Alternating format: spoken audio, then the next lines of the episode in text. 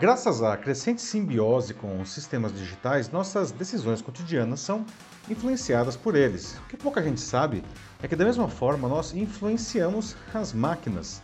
Na verdade, graças à inteligência artificial cada vez mais disseminada nesses sistemas, elas efetivamente aprendem conosco. Mas será que estamos sendo bons professores? A pergunta pode parecer sem sentido, mas embasa um dos temas mais quentes hoje para quem trabalha com inteligência artificial, a ética desses sistemas. Plataformas de I A desenvolvidas de maneira displicente podem ser mais suscetíveis a aprender e a perpetuar coisas ruins.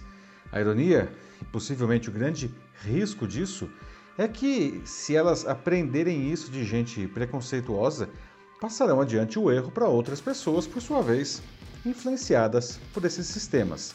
Em outras palavras, uma inteligência artificial cheia de vieses e preconceitos pode piorar e muito a sociedade. Eu sou Paulo Silvestre, consultor de mídia, cultura e transformação digital, e essa é mais uma pílula de cultura digital para começarmos bem a semana, disponível em vídeo e em podcast. Isso obviamente não quer dizer que a inteligência artificial seja ruim ou perigosa, né? Mas a preocupação da comunidade científica e de desenvolvimento com os vieses na inteligência artificial é tão grande que foi um dos assuntos que mais ouvi na semana passada durante a minha visita a Montreal, no Canadá, para participar do World Summit A I Americas, um dos maiores eventos do setor no mundo. Além do congresso, também fiz trocas muito ricas ah, sobre o assunto não, em visitas a várias empresas e instituições de pesquisa lá de Montreal, que foram organizadas pela Câmara de Comércio Brasil-Canadá e pela Empathy Company. Na palestra de abertura do Summit, Cassie Kozyrkov, cientista-chefe de decisões do Google, questionou o que faz da inteligência artificial uma tecnologia potencialmente mais perigosa que outras.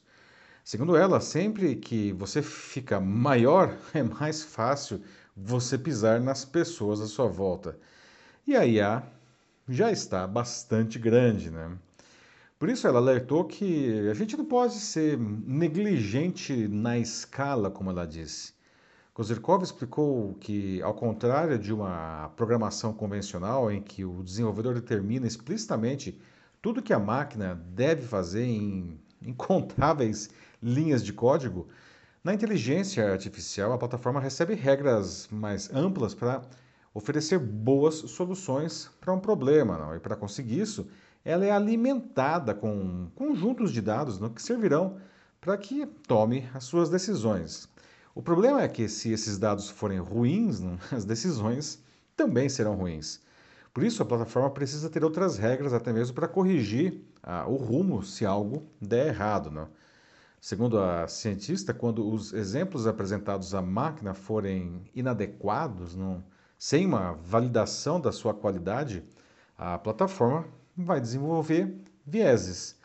Por isso, ela sugere ser necessário testar rigorosamente né, e construir o que ela chamou de redes de proteção em torno da plataforma e dos dados. Não? A gente pode fazer uma analogia com a maneira como uma criança aprende. Né? Se ela for constantemente exposta a exemplos ruins, né?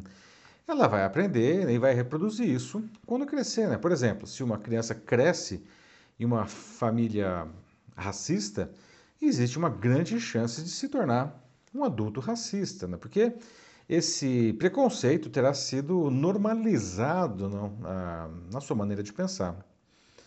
Um dos exemplos mais emblemáticos do problema foi a ferramenta Tay, lançada pela Microsoft em março de dois mil e dezesseis. Ela estava por trás de uma conta no Twitter que simulava uma adolescente criada para conversar com os usuários, mas a conta ficou no ar por apenas vinte e quatro horas. Né? Tudo porque nesse curtíssimo período, não, depois de conversar com milhares de pessoas, e muitas delas eram bem mal intencionadas, né?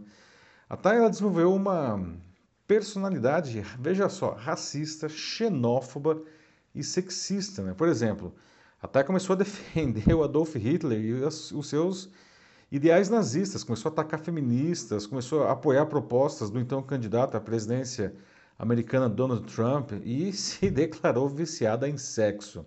Em vinte e quatro horas ela aprendeu tudo isso. Tá? E a Microsoft foi obrigada tirar o sistema do ar, não, mas o perfil no Twitter ainda existe, apesar de ser agora restrito a convidados, uh, não ter mais atualizações, não tá sendo mais, não tem mais tweets ali, não. E de os piores tweets, os mais escabeludos, escabrosos, terem sido excluídos, não. A manutenção ali visa promover justamente a reflexão de como os sistemas de inteligência artificial podem influenciar pessoas, mas também ser influenciados por elas, né? A inteligência artificial está presente em dezenas de sistemas que usamos todos os dias, melhorando as suas capacidades, né? Sem ela, os benefícios, por exemplo, que os nossos smartphones nos oferecem, seriam bem mais limitados. Da mesma forma, ela está presente em plataformas empresariais uh, e os vieses também podem surgir nesse caso, não?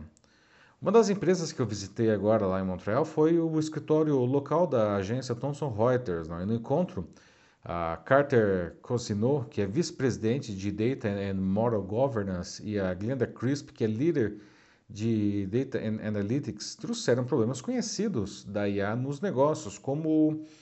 por exemplo, os sistemas de recrutamento, não? Nesses casos, ao analisar milhares de currículos, literalmente, para uma vaga, não? Eles podem acabar deixando de fora os melhores profissionais por vieses que eles desenvolveram os sistemas, não? Por exemplo, vieses sobre idade, sobre gênero, sobre raça dos candidatos, não? Aliás, para tentar minimizar casos como esse, o Conselho da Cidade de Nova York criou no fim de dois mil e vinte e um uma lei que exige auditorias externas de algoritmos usados por empresas para contratação ou promoção de funcionários, não? Também passa a ser obrigatório informar o uso de inteligência artificial nos processos seletivos. Leis semelhantes em diversos países estão sendo criadas, abrangendo também áreas como educação, saúde e habitação. A adoção da inteligência artificial é um caminho sem volta, né, gente? Aqui pode trazer grandes resultados para empresas e para pessoas, né? Em outra palestra no Summit, o Krish Banerjee, né, que é diretor de Data Analytics and Applied Intelligence da consultoria Accenture, afirmou que oitenta e quatro por cento dos executivos é, precisam, é, sabem que eles precisam investir em inteligência artificial para atingir os seus objetivos e que setenta e cinco por cento acreditam que, veja só, se não fizerem isso nos próximos cinco anos, podem ser colocados para fora do mercado, não? E é claro que sim. A inteligência artificial permite a qualquer um ter um incrível ganho na velocidade e na qualidade das informações para o seu cotidiano. Para indivíduos, isso pode representar uma, sei lá, uma vida melhor em diferentes aspectos.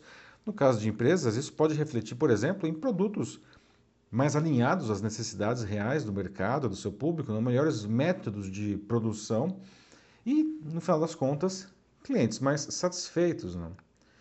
A inteligência artificial precisa, portanto, dos seres humanos. Olha só, pode parecer irônico, mas não é, né? Porque ela deixa clara essa parceria que a gente criou com as máquinas. Se quisermos que ela nos ajude, a gente precisa ajudá-la primeiro, né? Inclusive a aprender com bons exemplos, ou seja, com dados de qualidade, né? Nem mesmo a plataforma mais bem desenvolvida será capaz de dar resultados satisfatórios se pessoas não atuarem ativamente na curadoria das informações que a alimentam, né? Eliminando justamente os vieses, não? A Kozyrkov, ela ainda fez uma provocação lá no Summit, não? Ela disse o seguinte, não? A inteligência artificial não é mágica, ela não pode ler a sua mente. Então, se fizermos a nossa parte nesse acordo, a tecnologia pode nos oferecer grandes ganhos, mas... se não instruirmos bem essa criança, ela pode arruinar a sociedade. É isso aí, meus amigos. Bom, isso é só um pouquinho do que eu vi nessa minha visita a Montreal, né? Se quiser saber mais e como isso pode ajudar você, a sua empresa, mande uma mensagem para mim aqui que vai ser um prazer conversarmos sobre possibilidades. Eu sou Paulo Silvestre, consultor de mídia, cultura e transformação digital. Um fraternal abraço. Tchau.